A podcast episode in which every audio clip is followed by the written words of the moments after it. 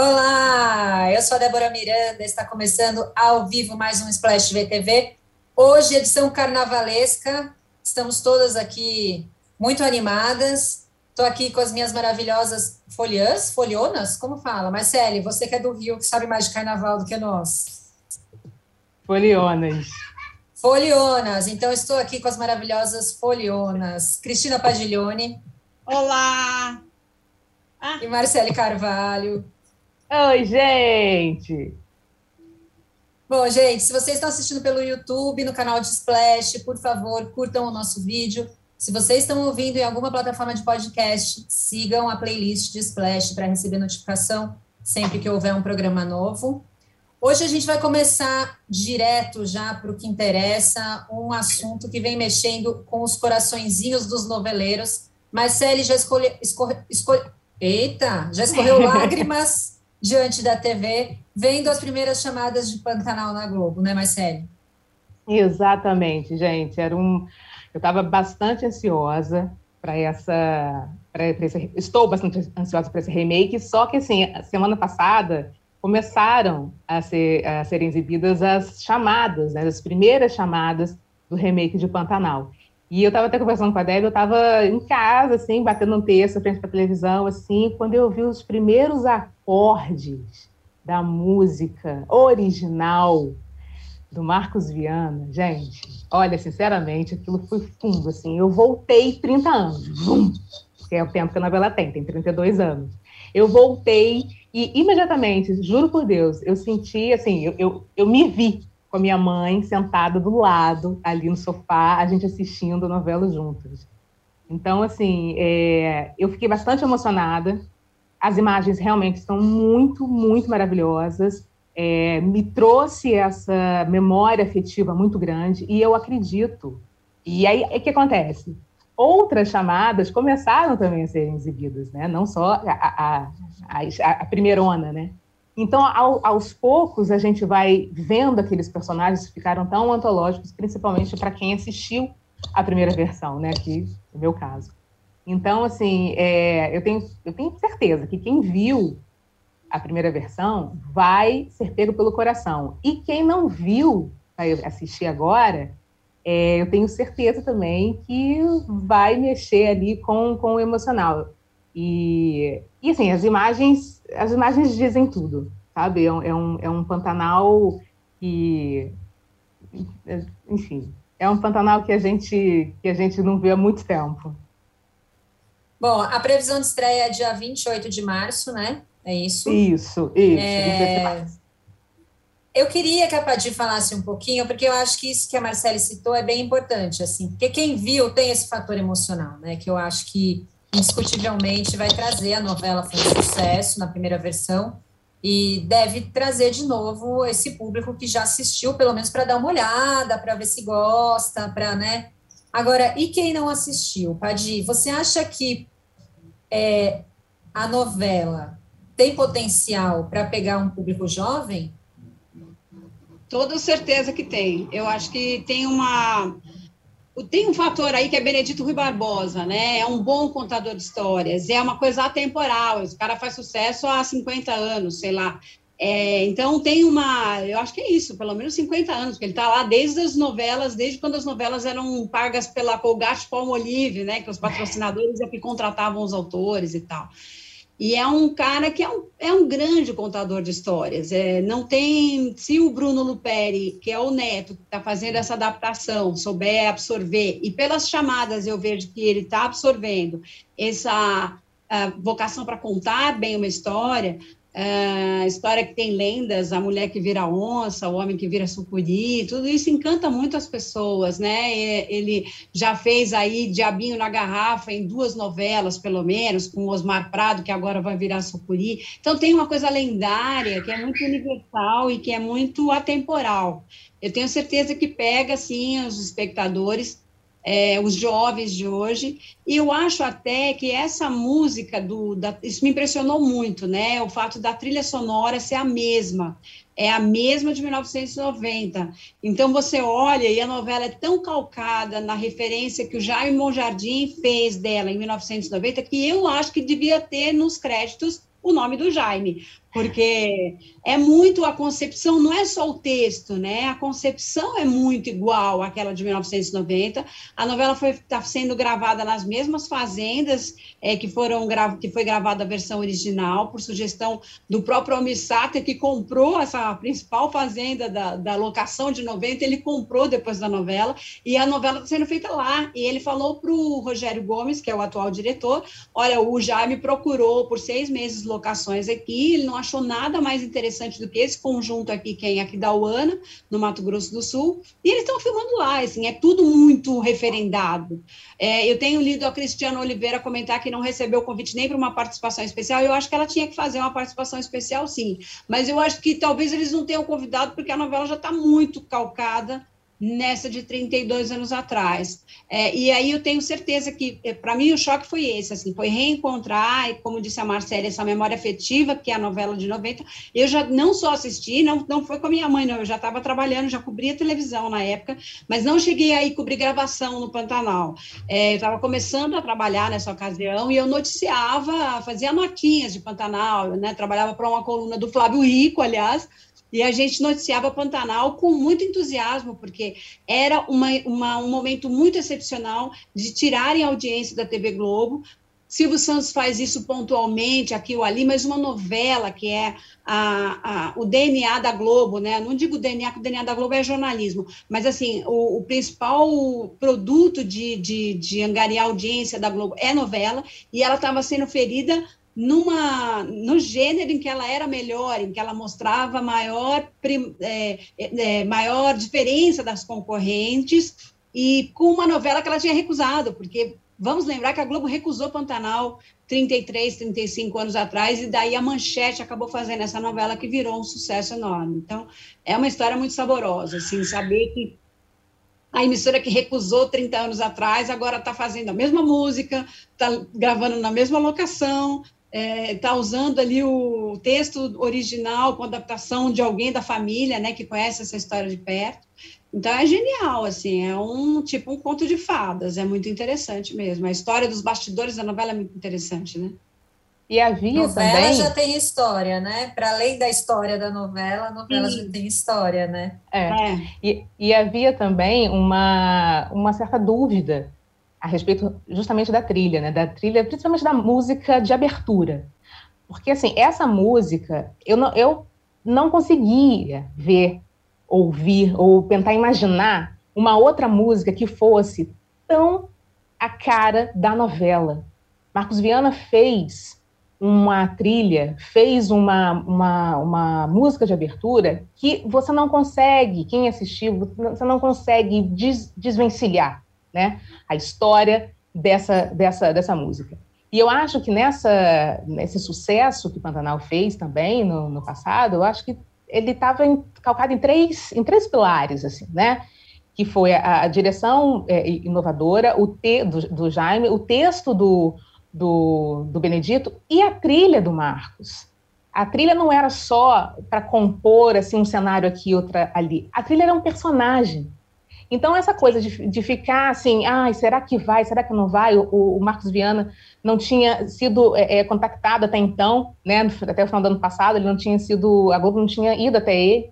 E, de repente, você, né, acabar descobrindo que, oba, essa música vai fazer parte, não, não tem como você realmente não se emocionar. E lá, graças a Deus, porque é a, a, a, o selo de Pantanal, né? Os filhos dos é. filhos dos filhos dos nossos filhos vão ver. A Globo não está confirmando essa trilha como trilha de abertura, mas eu também acho muito difícil a essa altura, se eles não têm nada melhor para apresentar nas chamadas, eu acho difícil que haja mesmo uma criação melhor. É, eu acho muito difícil que não seja isso, assim, eu acho que deve ter uma regravação aí, mas diz que tem várias coisas em andamento para o estudo. Lembrando que a novela teve alguns pontos de barriga, né, que são aqueles momentos em que a história está meio lenta, em que ela não avança, e o Monjardim se virou muito bem com grandes clipes do Pantanal. Tinha essa brincadeira que a novela era só tuiuiu e é. mulheres nuas maravilhosas à beira do rio e tal. E aí entrava a trilha sonora, entrava o violino, né? E, e se salvou muito bem com isso, né? E na época eles também aguardavam a, o final da novela da Globo, que era Rainha da Sucata. Então o Silvio de Abreu começou a fazer capítulos que duravam mais de uma hora para é. retardar a entrada da novela da Manchete para para a Globo combater a audiência que estava mudando de canal, né? Era espantoso, assim. Acabava a Rainha da Sucata, tinha 10 pontos percentuais que saíam de um canal e ia para outro, assim, era muito louco. Agora, a minha Agora, curiosidade... Gente... Fala, pode falar, Marcelo.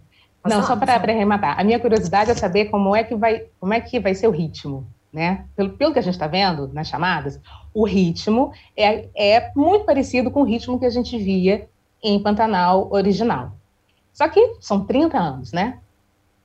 Tudo mudou, né? A forma como a gente assiste a televisão, essa coisa, né, é, é rápida, essa, essa cara de, de série que muitas vezes as produções querem dar para ser muito mais ágil.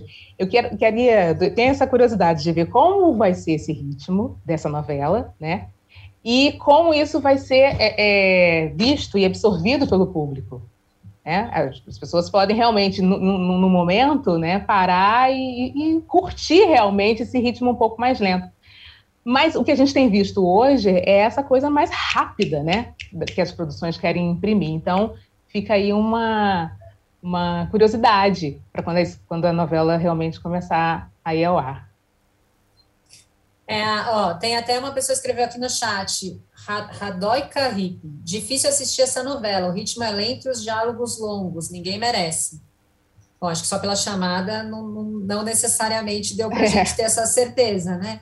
Mas acho que de qualquer jeito as imagens, esses clipes lindos estão ali, né? É, é muita imagem assim aérea, né? Com os bois e tal, enfim, bem. É, eles têm, eles têm hoje uma coisa chamada drone, que eles não tinham em 1990, então Sim. eles estão filmando, acho que muito à vontade com isso, né? E daí dá para é. você fazer coisas incríveis com drone. Mas eu lembrei agora de uma história do. A, a Globo reprisou recentemente o, a novela Por Amor, não vale a pena ver de novo, e também é uma Manuel Carlos tem cenas longuíssimas, com diálogos Sim. longuíssimos, às vezes muito lentos, e a novela foi muito bem de audiência. E na ocasião o Fagundes falou isso. a novela prova, né, no caso caso por amor ali, provava que as pessoas é, não são intolerantes a, grande, a cenas longas e grandes diálogos, desde que eles sejam bem construídos, que haja uma história que interesse ao público. Então, tudo é relativo. Eu acho muito difícil fazer uma coisa muito clipada em Pantanal, porque tem que acompanhar o ritmo daquelas aves, daquela paisagem. Não dá para você fazer uma coisa histérica no meio do, do campo, assim. Já acho que Sim. isso não funciona. Então, é, uma, é um desafio, como disse a Marcela, equilibrar essas duas coisas, né? Gente, vou trazer mais algumas mensagens aqui do chat. Ó, Guilherme Souza, a chamada também me pegou na memória afetiva. Daniela Arouxa da Silva, eu assisti a Pantanal Escondida, vou amar ver de novo. Tem várias pessoas falando aqui que a mãe não deixava. É... Paulo Dantas, para mim vai ser inédita, eu era criança na época, não lembro da novela. É... Jamu Giovanni Menegas. Desculpa se eu falei seu nome errado. Pantanal, ao que me parece, além de estar sendo feita para o público saudosista, parece uma obra para exportação, para mostrar uma parte do Brasil para o resto do mundo. As imagens estão lindas. É, e ele fala aqui embaixo, e o fato de pegar a música original é muito acertado, ela é, ela é muito épica, combina demais com a novela. É, ô, gente, para além disso, eu queria tra também trazer a discussão do elenco, né? Acho que é, a gente tinha falado um pouquinho disso lá atrás, quando ainda estava sendo feita a seleção do elenco. É, acho que a gente tem um elenco jovem muito forte, que pode ser decisivo para atrair esse público jovem também, né? Renato Góes, Bruna Lins Maia. É, tem um novo nome aí, como a Juma, né? Que é a Annalise Gillen é, e tem a Juliana Paz, que todo mundo estava aguardando muito, achei a, a, as, as, primeiras cenas ali bem promissoras, né? A gente até falou na semana passada, Marcele lembrou que a gente falou na semana passada do elenco plastificado, era? Como foi o termo, Marcelo, que a gente usou? Invernizado. Invernizado, invernizado uma pessoa É, invernizado, exatamente. é, foi um, um, um, um telespectador ouvinte aqui que mandou para gente é. isso. E eu não achei, a minha impressão foi que ela está bem é, assim, selvagem. que, que vocês acharam? Qual a opinião de vocês do elenco? Quais as expectativas? Quer começar, Padim? Não, é porque a gente tinha falado, acho que eu tinha comentado que a, a Débora Bloch poderia ser a Maria Bruaca, mas não vai ser, né? Vai ser a, a Isabel Teixeira. E eu, claro que eu fico com as referências de 90, e a novela toda e a própria trilha sonora me puxa para isso. Isso é uma cilada, né? Porque a gente vai ficar comparando o tempo todo. É, então, eu fiquei pensando naquele personagem que a Angela, Vie, a Angela Leal é, desempenhou tão bem na, como Bruaca e que a Débora Bloch ia ser para mim um choque ali. O Murilo Benício, que faz o par dessa personagem, que era o Antônio Petrin, para mim já é outro choque, porque eu vi ele caracterizado e ele é um cara bonitinho. E o, o Petrin, naquele papel, era um cara desconstruído, assim, você tinha asco daquele personagem. Então, eu acho que ele tem aí um grande desafio de fazer a gente sentir asco dele com, com, a, com o agravante de que ele deu uma entrevista recentemente ao F5 dizendo que ele é, quer trazer humor para o personagem. E era um personagem que a gente tinha ódio dele, né? Vai rolar esse tipo de comparação e tal. É, quando você vê o Benício e vê o Petrin, você acha o, o Benício invernizado, entendeu? Aí, aí é que tá, assim, eu tenho uma referência de um Pantanal mais rústico. Quando você pensa na Cássia Kiss e na Juliana Paz, que bom que a Juliana Paz foi ajudada pela maquiagem a se desconstruir também, porque você pensa numa pessoa sempre muito glamurosa e a Cássia é aquela pessoa mais enxuta, mais neutra, tal. Então, tudo isso tem um preconceito, logicamente, das figura da imagem que a gente faz dessas pessoas, né? É, mas eu achei também que foi bom, mas está invernizado, sim. Tem uma tem um filtro ali de gente muito linda no Pantanal e tal. Eu acho que tem, tem uma coisa assim, envenenizadinha em relação à produção de 1990, veja bem. Olha, eu fiquei é, bem impressionada, porque eu não esperava, quer dizer, não esperava, eu fica, fiquei imaginando como é que seria isso, né? Justamente por essas referências todas que a gente tinha de 30 anos atrás. Mas, assim, realmente nas primeiras cenas, quando eu, eu vi a Alanis, né, a nova Juma, catando aquela espingarda e apontando para alguém ali, né? Eu aquilo já me deu um impacto assim, falei, tô vendo uma mulher, uma menina onça ali mesmo. Depois uma outra imagem da Juliana, eu também fiquei bastante impactada com aquilo. Falei, puxa vida, eu acho que eles estão realmente conseguindo trazer essa aura dessa mulher que é uma mulher que vira onça, super lendária. Porque eu tinha realmente esse medo essa, é, o que a Paty está falando, eu tinha isso. Eu tinha medo, inclusive, do remake. Porque tem coisas que a gente não deve mexer. Tem não coisas que a gente tem, tem, que ficar ali, sabe, guardada. É. E aí aquilo foi vindo, foi vindo, foi, foi sendo é, é, é, gestado, né? E quando as cenas começaram a aparecer, eu falei, poxa, eu acho que eu vou ter que tirar o pé do, do freio, assim, né? Eu acho que eu vou ter que porque está me pegando, eu estou conseguindo ver. E óbvio, a música veio e embalou isso de uma forma que me, me pegou mesmo, né? Então, ver o Marcos Palmeira. Exato. Marcos Palmeira é, é, o elo, né, das duas coisas, assim. Pelo amor de Deus, gente. Né, o que é o Marcos Palmeira? Ele é o Zé Leôncio, ao mesmo tempo que ele é o Tadeu. Então, assim, é, é uma mistura realmente de sensações. Acho que para quem vai assistir pela primeira é vez. Uma mistura de sensações foi a definição perfeita. Quem vai assistir pela primeira vez vai ter um, um, certo, um certo impacto. Assim. A gente que assistiu há 30 anos, a gente fica com isso na cabeça o tempo inteiro, inteiro, É, mas, mas eu queria que embalar um pouco também, né, gente? Não dá para é, ficar queria... assim só. Acho que tem que ter um, também um um desprendimento ali, né? Assim, falar, não, tá bom, vou, vou me abrir para assistir essa, ver se eu gosto. Uhum. Enfim, pode ser boa, pode não ser, mas assim, também a gente tem que se desprender um pouquinho daquela para conseguir curtir, senão acho que o tempo todo vai ter essa sensação, né? Ah, o outro era assim, o outro era assado, o outro, né? Especialmente uma novela que a gente gostou tanto. Eu só, eu só queria acrescentar isso sobre o Marquinhos Palmeira, que quando a gente fala no elenco invernizado, você olha o Marcos Palmeira, ele tem um tom muito mais pantanal, entendeu? E não é à toa que ele estava na primeira e está na segunda. Então, ele é isso que a Marcele falou. Ele é, o, é assim. E eu olho para o Marcos Palmeira e falo assim: Tadeu envelheceu muito bem, né? Está muito bem o Marcos Palmeira. E, assim, e, e, ele está muito, ele, ele é muito a moldura daquele cenário, como o Almir Sater. São duas figuras que você olha é, não, não só pela primeira versão, porque eles têm uma integração com aquele universo, entendeu? Você vê que não é uma questão de figurino e maquiagem, tá neles aquilo, e eles têm uma vivência muito grande nesse, nesse ambiente, nesse cenário, né? Isso aparece, isso está na cara deles, é muito legal. Ó, o Mu Pedreira está falando aqui, achei o elenco muito branco, pensando a localização do Pantanal. Ixi, espera aí que o, o... Também achei. A enquete cobriu aqui a mensagem dele. Achei o elenco muito branco, pensando a localização do Pantanal. É o Pantanal do Leblon. Gente, as pessoas tão, têm muitas mensagens. É, essa jovialização dos protagonistas pode soar estranho? Renan Belloc pergunta. Essa o quê? Jovialização. Hum, eu acho que não. Eu acho que é justamente isso também que você falou, Deb. É, é um novo Pantanal, né? Apesar de trazer o mesmo DNA, apesar do Bruno Luperi é, dizer que ele realmente vai seguir né, na cartilha do avô com as adaptações, né?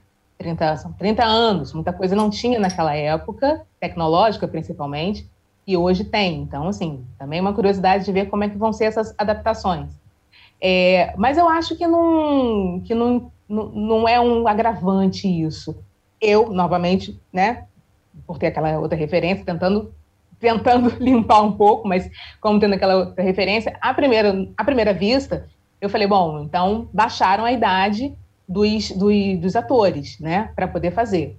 Mas também é, um, é, uma outra época, né, tem, muito, tem, tem alguns atores, né, assim, tem, tem algumas idades, digamos assim, que precisam ser preenchidas, é, precisavam ser preenchidas para estar dentro dessa, dessa novela e que a gente às vezes não tem, né?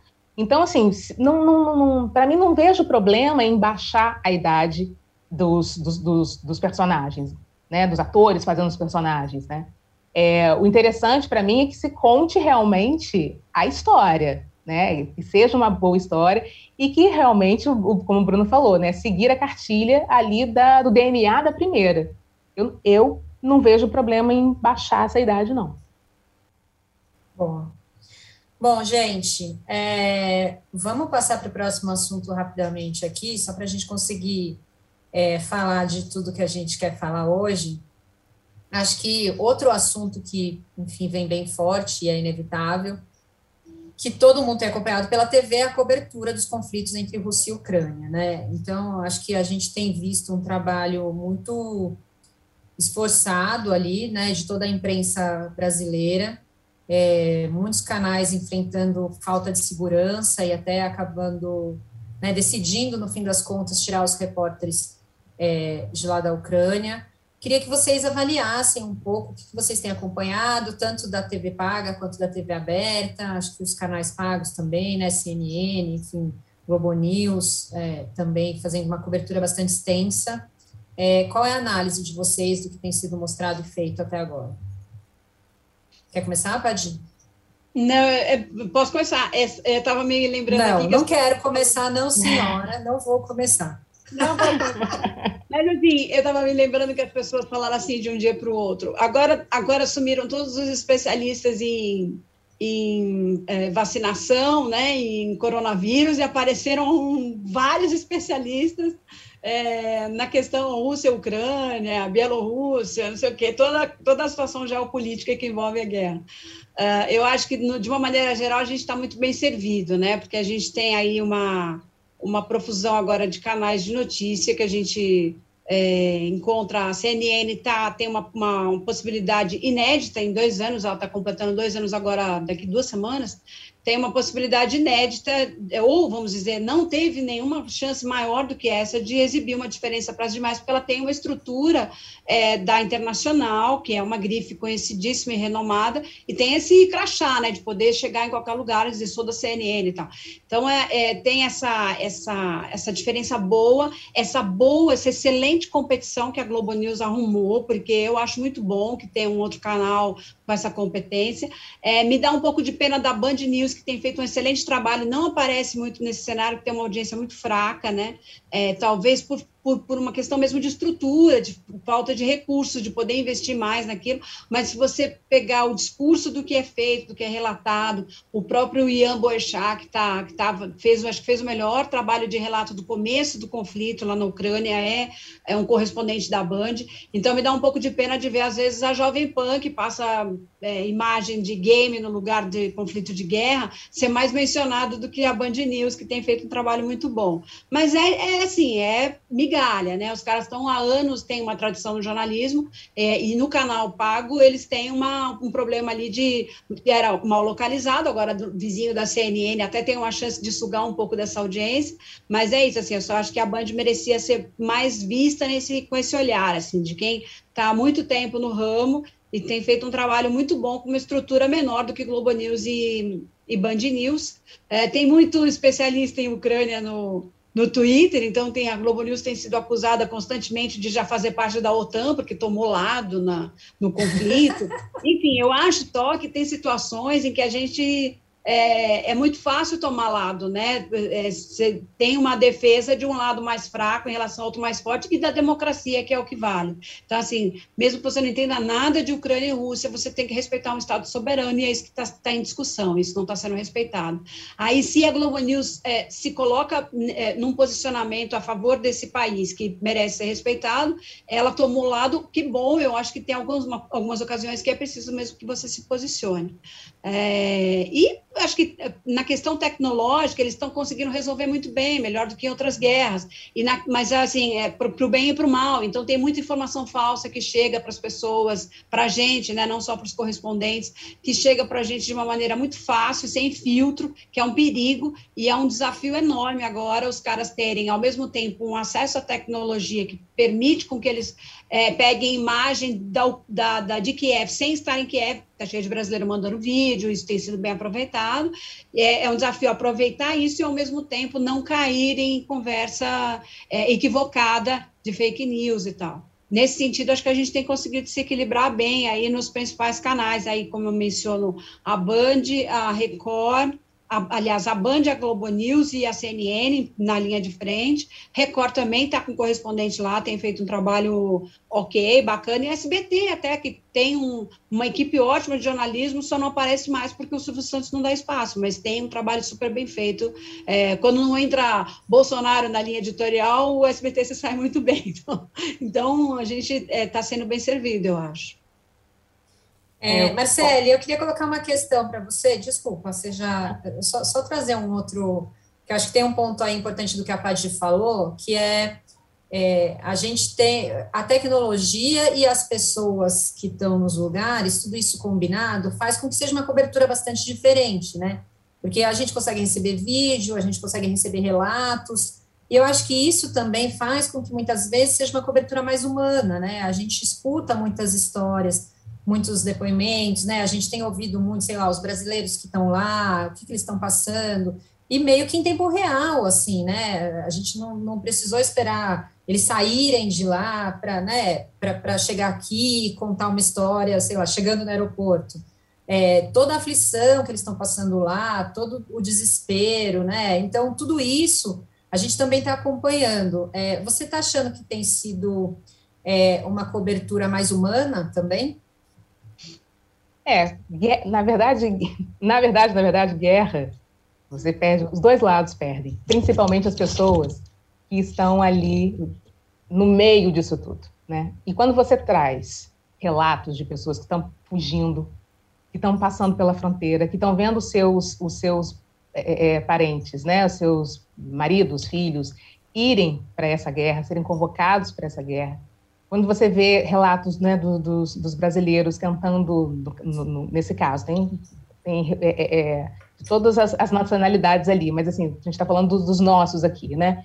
É, passando, eu, passando pelo que eles estão passando, relato deles, tentando voltar para casa, isso tudo realmente aproxima, isso tudo traz realmente uma humanidade muito grande. A gente, a gente vê ali, na pele, né, o que está acontecendo, o que, que eles estão passando ali. É, eu, eu, acredito isso mesmo, acredito que a gente sinta um pouco mais. E eu, e eu queria trazer um outro ponto também, que é a respeito da, dessa cobertura, que não está só na mídia é, tradicional. a gente pode ver em podcasts é, que também estão fazendo um trabalho de informação, porque muitas vezes as pessoas não sabem né, direito o que, que é esse conflito, né? o que, que é a, Ucrânia, por que, que a Ucrânia, a Rússia está entrando. Então, assim, tem alguns podcasts que eu acompanho e que estão levando especialistas, especialistas inclusive que participam de, de Globo News, para conversar, para explicar e até explicar de uma maneira que o, aquele público que, a, que assiste aquele, que ouve aquele podcast pode, é, pode entender. E assim, tem sido, pela, pelo, o, pelas visualizações, né? Estão batendo um milhão de visualizações. É, às, às vezes, inclusive, é, antes do, do, do, conflito, né? É, um, um, eu vi um, um, podcast que um mês antes levou um, especialista e bateu 3 milhões. Quer dizer, o Casimiro levou um especialista, gente. O Casimiro, o Casimiro, cinco dias, eles acompanham direto, cinco dias ele levou um especialista que tinha acabado de sair da Globo News e mais de um milhão de visualizações. Então, assim, essas pessoas, elas elas têm o público dela, elas estão trazendo esses especialistas para falar sobre da maneira em que o público consegue entender. Então, isso também eu acho muito importante nessa cobertura para que a pessoa, né, para que o público, o internauta, enfim, também entenda o que está acontecendo, né? é, da, do, de uma forma que ele já acompanha aquele cara ali, então ele consegue realmente entender o que, né, da linguagem dali que é, que é falada, e que de repente, quando ele for para uma mídia é, tradicional, ele já consiga entender melhor o que está acontecendo. Então, eu acho muito importante esse movimento né, das, das redes é, nesse momento também, né, de você é, é falar para o seu público, trazer informação, né, é, com especialistas, não é uma coisa né, de achismo só, não, é explicar. Explica aqui para gente, ó, a gente quer saber por que, que a Rússia está querendo estar tá, tá invadindo e tal, e o cara explica ali e bate um milhão, bate três milhões, né? Como foi há um mês, antes de estourar essa, essa guerra toda. Bom. Bom, gente, vamos fazer uma pausinha rápida e na volta a gente já fala de Big Brother. Vamos mudar de canal?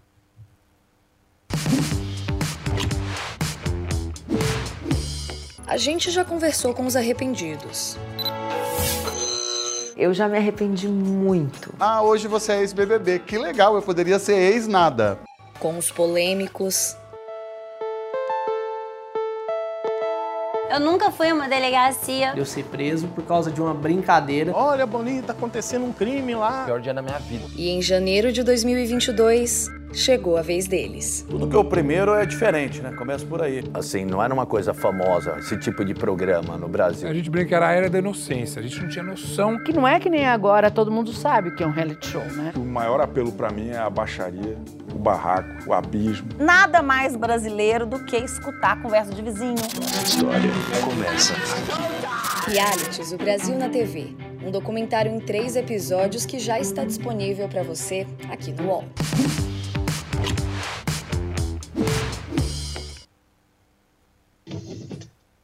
Bom, estamos de volta para falar do nosso assunto sagrado de toda semana, BBB, as expectativas para o paredão de hoje. É, vou deixar aqui um recadinho antes. Quem não perde uma novidade da TV precisa assinar a newsletter de Splash. Ela traz tudo que rola no BBB, os debates que movimentam as redes, opiniões dos nossos colunistas, enquetes e muito mais. Para se cadastrar e receber o boletim, é só escanear o QR Code aqui da tela e fazer a sua inscrição, é gratuito. Bom, hoje, é, eu, desculpem, eu não falei no começo, a Aline não passou muito bem, por isso ela não pôde estar com a gente. Então, vai ser uma discussão de BBB, né?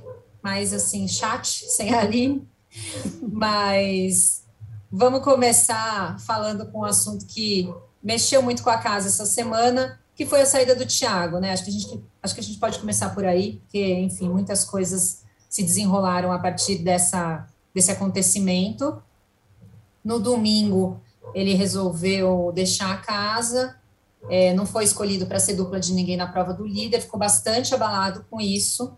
E aí, sem muito alarde, no domingo juntou as coisas, enquanto a maioria das pessoas estava dormindo, se despediu da casa, foi nos cômodos, disse adeus, soltou uma frase de efeito, acabou para mim, tocou o botão e vazou dali.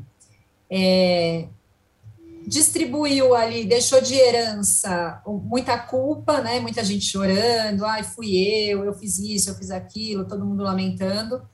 É, mas aqui fora foi muito bem recebido, acolhido, recebeu apoio de muita gente famosa nas redes sociais, inclusive família Bravanel ali aparecendo, deixando recados para ele de carinho, enfim. É, qual a avaliação de vocês da decisão de sair do Tiago? Foi, foi uma decisão corajosa? Foi uma decisão movida pelo ego? Ele não estava pronto para o jogo? Como que você vê, Marcele? Eu acho que ele não estava pronto para aquele tipo de jogo, não. É, ele quis, desde o início, que a gente né, pode lembrar, ele sempre quis fazer um jogo mais calcado nas relações, né? Que a gente até falando BBB do amor, né? Houve ali um, um movimento, digamos, revolucionário ali de fazer com que esse BBB não fosse só é, é, pautado pelas discórdias, pelas brigas, tivesse o jogo, obviamente, mas que fosse uma coisa mais, né, é, mais humana, assim, mais, mais, mais amor e tal. Isso não dá certo dentro de um jogo com essas características, né? Então, assim, acho que a partir do momento em que ele começou a cair a ficha dele de que não daria para ele continuar com aquela postura, né? Como ele começou mesmo a falar, é, eu estou percebendo. Isso antes, antes dessa, dessa dinâmica, ele não foi escolhido. Eu estou começando a perceber que ser amigo de todo mundo é não ser amigo, de, assim, não ter prioridade para ninguém. Ele começou a perceber isso realmente. E essa coisa foi ficando maior, ficando maior.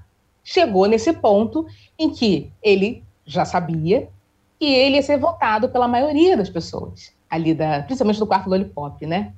que havia essa, essa movimentação. E eu acho que ele não aguentou isso, sabe? Então ele preferiu, né, apertar o botão, sair, do que ver ali, na, na, na, na cara dele ali, né? Um por um, votando. Tiago, Tiago, já gosto muito, muito meu amigo, não sei o que, mas Tiago, para salvar não sei quem, Tiago. Então, isso eu, eu acredito que ia bater muito ruim nele.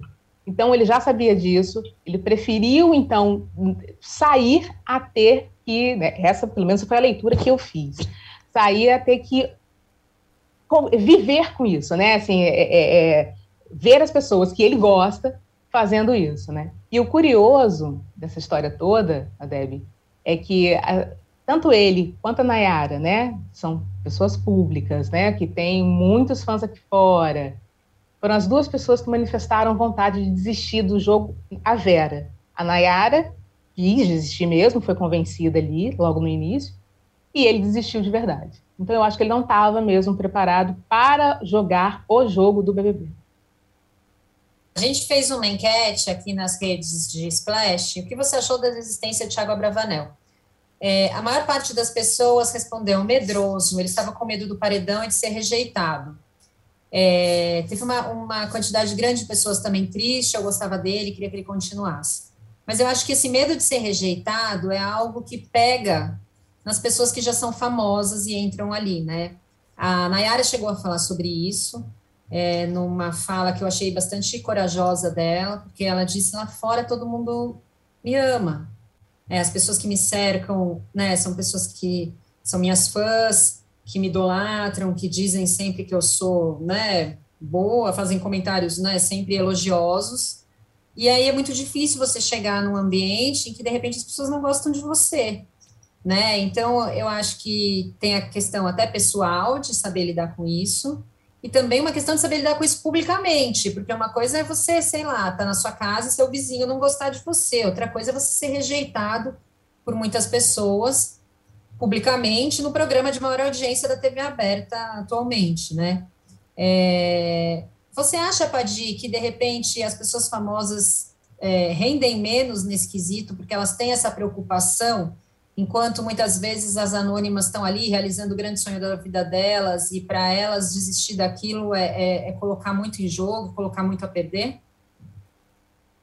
Ah, eu acho que depende de quem você leva para dentro da casa, né? Tem, a gente teve no, no, na edição passada o caso do Fiuk, que é, é um menino conhecido também, um menino famoso, que também tinha uma história anterior à casa, que revelou ali as suas fraquezas e encarou até o final, com, todos os, com todas as questões que a gente possa levantar sobre Fiuk, é, ele foi um vitorioso nesse sentido. Acho que ele encarou os medos dele de uma forma é, corajosa, se expôs.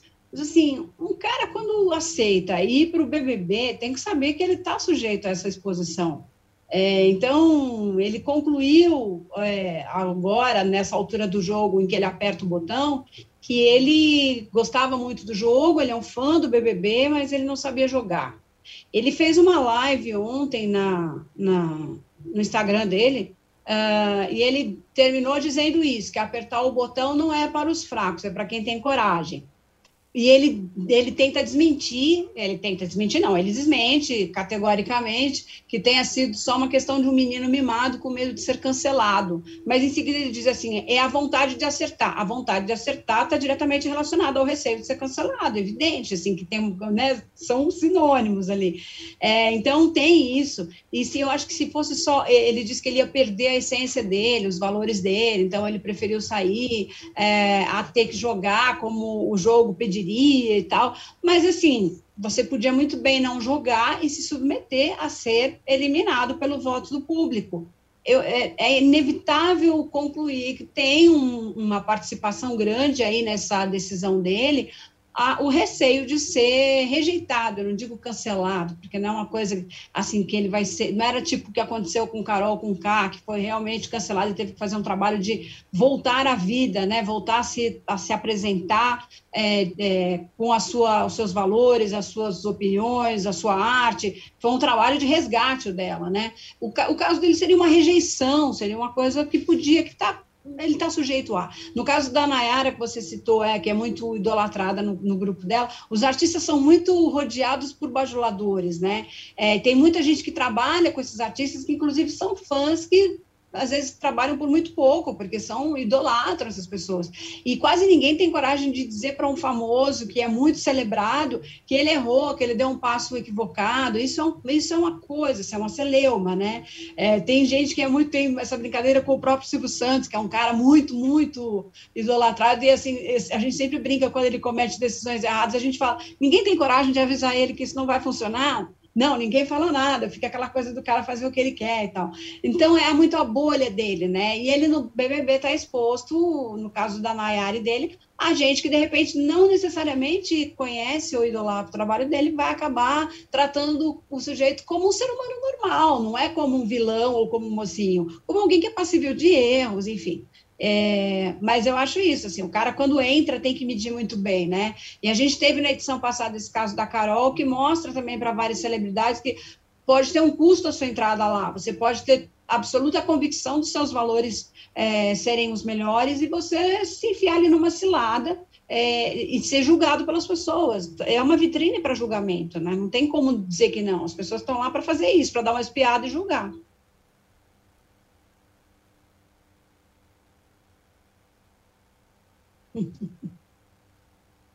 Eu mutei meu microfone. Minha cachorra, gente. Ela tá ah, chorando ah, aqui na porta. Ah. Ela tá chorando aqui na porta, então eu mutei, mas vamos lá. É... Eu queria saber um pouco, partir agora para o jogo da discórdia de ontem, o que vocês acharam. Achei que foi um jogo sem muita novidade, não teve hum. nada de muito assim, né? Meio que reforçaram ali a, a, as rixas que a gente já sabia que existiam é, o resto, sempre naquela postura de tentando transformar algumas coisas, né? Em, ah, isso é ruim, mas é bom, né? De um jeito positivo, enfim. Não, não me animou tanto, assim. Que, como que vocês viram o jogo da discórdia de ontem? Marcele está também desanimada aqui, fazendo não. Ah, não, não, não. Foi leve, muito leve. Não precisava de, né, de baldada na cabeça, né? Não, não vamos aí. Mas, assim, foi, foi muito leve. É, eu, eu vou botar até um ponto aqui. Eu acho que quem começou estragando a, o jogo foi o Tadeu.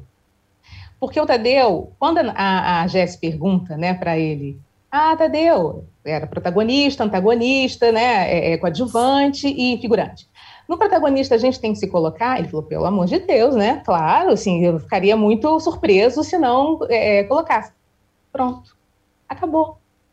Porque aí todo mundo, até aquelas pessoas que sabem que elas não são protagonistas, começaram a colocar como protagonista. O legal era ver as pessoas colocando outras pessoas como protagonista. Eu estava imaginando, assim, o, o Vini colocando o Eliezer como protagonista da história dele, sabe? Alguma coisa, assim, que, fi, que fizesse realmente haver uma rusga ali, né?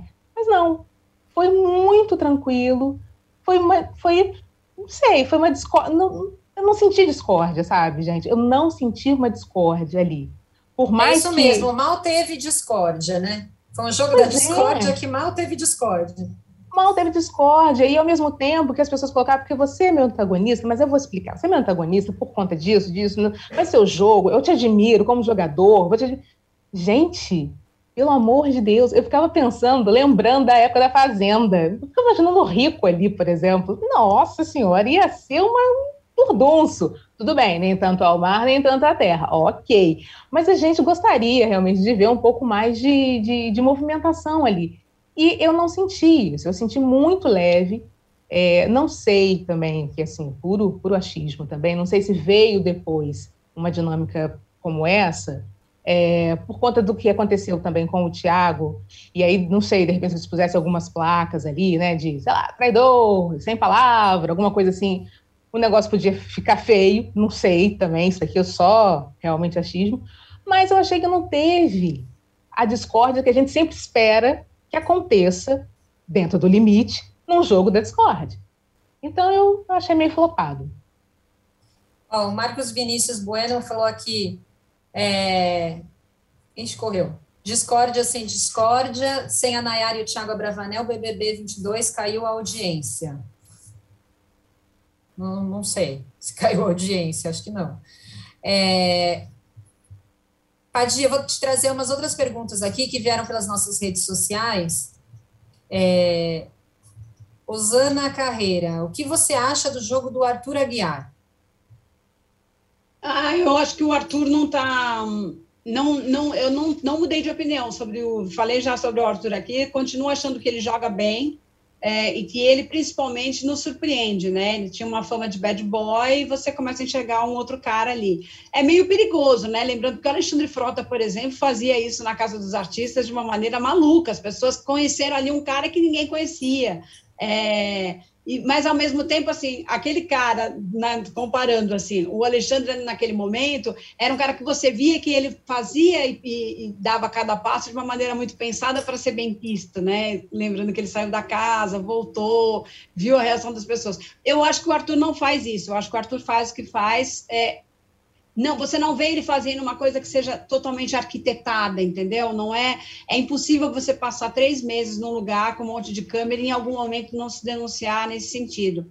Então, eu acho que tem uma coisa muito humana, interessante no Arthur, é, que é, e, e, e como ele foi muito rejeitado pelas pessoas ali no começo do jogo, foi para paredão, não sei o que lá, as pessoas aqui fora compraram muito a ideia de, um, de, um, de uma vítima, né, de um cara que está apenas agindo com seu coração e tal, é, e acho que ele se mantém bem nessa, nessa toada. Para mim, é um dos, um dos potenciais ganhadores aí. Acho que ele deve ficar até a última semana. Posso fazer não, eu uma... acho. Desculpa, Marcele, só, não, não, só uma, uma ressalva rapidinha. Eu acho que, diferente dos outros, ele já entrou preparado para ser rejeitado, né?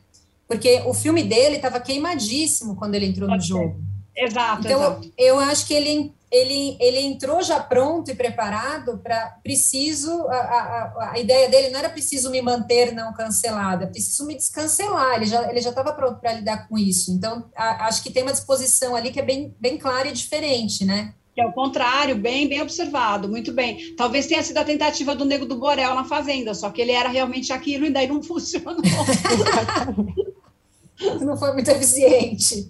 Não. Fala, Mal, que você ia falar. E se você quiser complementar, tem gente perguntando também o que a gente acha, Denise Remy, o que a gente acha do jogo da Jade. Acho que falou de Arthur, já dá para emendar a Jade também, mas pode falar o que, o que você queria tá. falar primeiro aí. Não, queria dizer o seguinte, que eu já tinha falado isso é, em outros programas, assim, da oratória que o Arthur tem e da coerência que muitas vezes ele realmente apresenta. Ontem ele falando com a Larissa, quando a Larissa chamou ele para conversar, estava tudo exatamente certo. O que, o que aconteceu ali entre, entre eles, entendeu? Ele, ele colocou, fez as colocações, expôs o que rebateu com total coerência uh, uh, as, as questões dela. No final das contas, ela não sabia para onde ir. No final das contas, ela percebeu que tudo que ele estava falando ali tinha todo, sim, fazia todo sentido.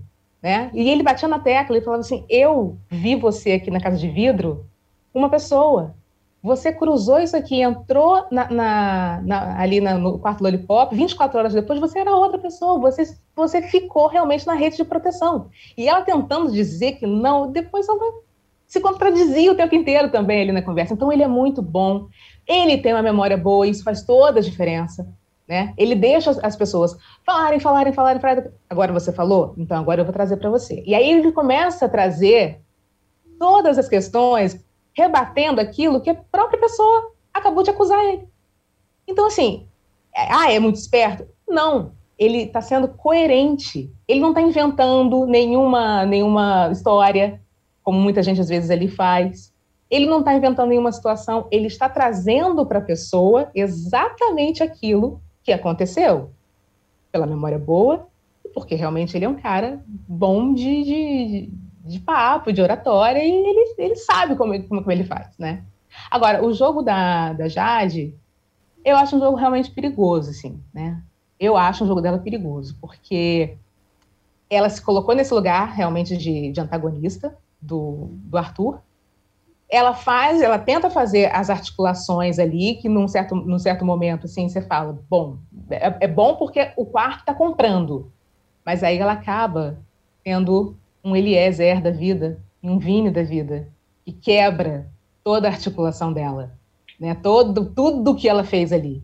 E aí ela tem uma oportunidade de trazer um cara para o lado dela, que é o Lucas, seria o Lucas. O Lucas, ele teve, a, a Eslovênia teve um embate ali com, com o Arthur. Foi, antes desse jogo, foi para o quarto falar, não sei o quê, nanana. ela podia trazer o Lucas para cá, e ela não conseguiu, ela colocou o Lucas, em vez de trazer o Lucas de, de uma outra forma, ela não conseguiu, o Arthur já conseguiu, já, já colocou, né, é, é, ratificou ali a parceria deles. Então, assim, eu acho que o jogo dela é um jogo perigoso nesse sentido que ela acha que ela está realmente articulando tudo ali, e no final das contas, ela dá de cara com a ineficiência, né, ou melhor, com a ineficácia daquelas ideias dela, porque tem um ou outro ali no grupo que é que não, não compra. Então, eu acho meio perigoso. Concordo muito. Agora, ó, Liliane Mello perguntou para a gente: quem sai amanhã, na opinião de vocês? É, a enquete enquete do UOL está dando 60,54% para Larissa, 26,41% para o Arthur e 13,05% para a Lili. É, eu acho que é claro que a Larissa vai sair, né, gente? Assim, entre a Lili e o Arthur, que são, acho que, dois personagens de bastante destaque dentro da casa, especialmente uma casa tão morna como essa, né? Que são duas pessoas bastante ali diretas, enfim tudo isso que a gente já disse, eu acho que Larissa até demorou, né? Larissa, com certeza. Larissa, e olha, se acontecesse um duplo carpado aí e Arthur saísse nesse paredão ou a Lina saísse nesse paredão, fecha o BBB. Fecha. Acabou. Não, não, tem que rever o que, que aconteceu com o programa em si. Mas eu acho que isso realmente não vai acontecer. Eu acho que a Larissa é, ela sai. E vocês podem observar, ontem eu estava olhando bastante isso. Até mesmo o povo do Lollipop sente uma coisa meio de enfado quando ela fala. Ontem, quando ela estava ali toda triste na, na academia, falando sobre o, a conversa com o Arthur, as meninas não foram ali dar um abraço, falar, calma, fazer qualquer coisa ali para ela. Elas, a, a Laís e a Jade ficaram olhando para ela. É, mas o que, que ele falou? Aí ela tentando explicar, ah, tá. Uma cara, eu acho que nem elas estão conseguindo mais segurar isso. Para elas, a, a, Larissa era um número ali, que contava mais um voto, sabe? E elas não estão conseguindo mais segurar aqui, ó, no carão.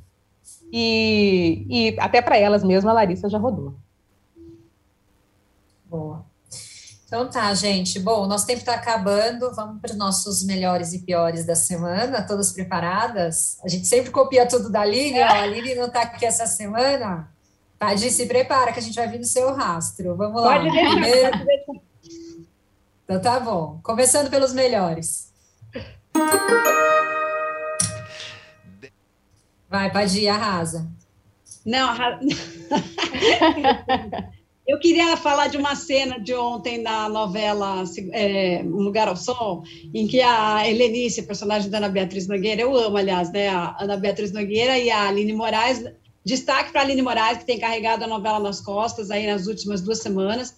É, as duas conversam sobre livros e a, e a Helenice dá uma aula para a Bárbara so, é, de autoajuda e começa a repetir mantras. Eu, eu sou, eu posso, eu aconteço e tal. E aí a Bárbara confessa que no, no, na, no curso de literatura ela não sabe por que as pessoas torcem muito o nariz para livros de autoajuda. E a outra fala assim, porque são os intelectuais falsos. O que, que adianta Dostoiévski, Guimarães Rosa numa hora dessas, a gente. e aí você olha aquelas duas personagens com duas fracassadas e fala: bom, deve adiantar alguma coisa para ela estar tá descartando desse jeito. Então é sensacional a cena e é mais um insight de literatura e de incentivo à leitura que a Alicia Mantos coloca na novela das nove. Boa, Marcele. Eu fico com as chamadas de Pantanal. Semana passada, realmente, quando, como eu falei, né, quando elas começaram, não teve jeito, né? A memória afetiva foi lá para trás. E elas estão, né, como a gente está falando aqui, elas estão belíssimas, então estou bem ansiosa. Tô, tirei o pé do freio, estou tirando devagarzinho assim, pé do freio. Então eu fico com as chamadas belíssimas de, do remake de Pantanal. Bom, gente, nós estamos aqui todo mundo diverso né, nesse melhores e piores. Eu vou destacar a cobertura de guerra, especialmente da CNN é, estrangeira, americana, enfim, é, acho que o material que vem de lá é um material muito rico. É, a CNN tem uma tradição, né, de, de fazer uma cobertura muito rica internacionalmente, assim, então com discussões, com programas, tem jornalistas que são muito especialistas em política internacional e tudo mais. Então, acho que está sendo uma cobertura muito rica e que bom que a nossa CNN daqui está podendo aproveitar um pouquinho disso também. É, vamos para os piores?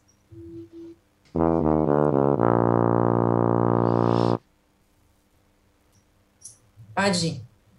Bom, vou votar nas imagens de game que a Record e a Jovem Pan News exibiram como se fossem imagens da guerra, da invasão da Rússia na Ucrânia.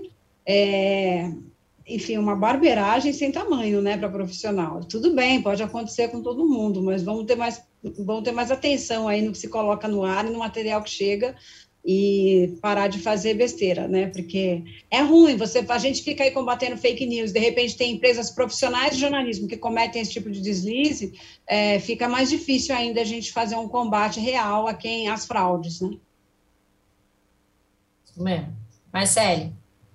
É, eu voto com o Padir, porque realmente no momento em que a gente está passando, está é, tão delicado no mundo você apresentar é, imagens de jogo, né? É, é, como sendo, como sendo é, imagens reais, assim, então é, é, é, um descuido que não deveria acontecer nunca, principalmente em momentos tão delicados como esse. É, eu vou com vocês também. Eu acho que, que a, além disso, tem também o negócio de você expor o jornalista, né, que estava ali falando, fazendo uma análise séria dos fatos, relatando acabou meio expondo ao ridículo, assim, né? Porque virou meio zoação ali no fim, enfim, um assunto que não tinha nada que ter esse foco. Então, concordo, acho que precisa um pouco mais de atenção, e é isso que a gente falou, né? A agilidade, a tecnologia e tudo mais fazem com que chegue muito material e precisa ali de um trabalho muito, muito, muito comprometido para saber separar, enfim, o que é verdade, o que é fake, para a gente não correr o risco de divulgar nada errado, né? Bom, gente, acho que por hoje é só.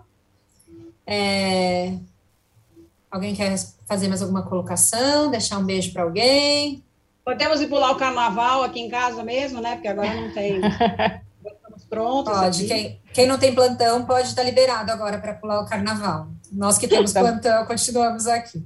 É meu Vou plantão um permanente, então eu tenho que alternar a folia com o plantão, não tem jeito. Tá sempre de plantão, Pagi. Estou sempre aqui, sempre, nunca desliga. Então, tá vou, botar, vou botar um sambinha e pegar a minha fascista preferida de seis anos aqui, ó. Boa, gente. Bom, muita alegria no carnaval de vocês, de todo mundo que está acompanhando a gente. Semana que vem estamos de volta. Um beijo. Tchau. Beijo. Beijo, tchau.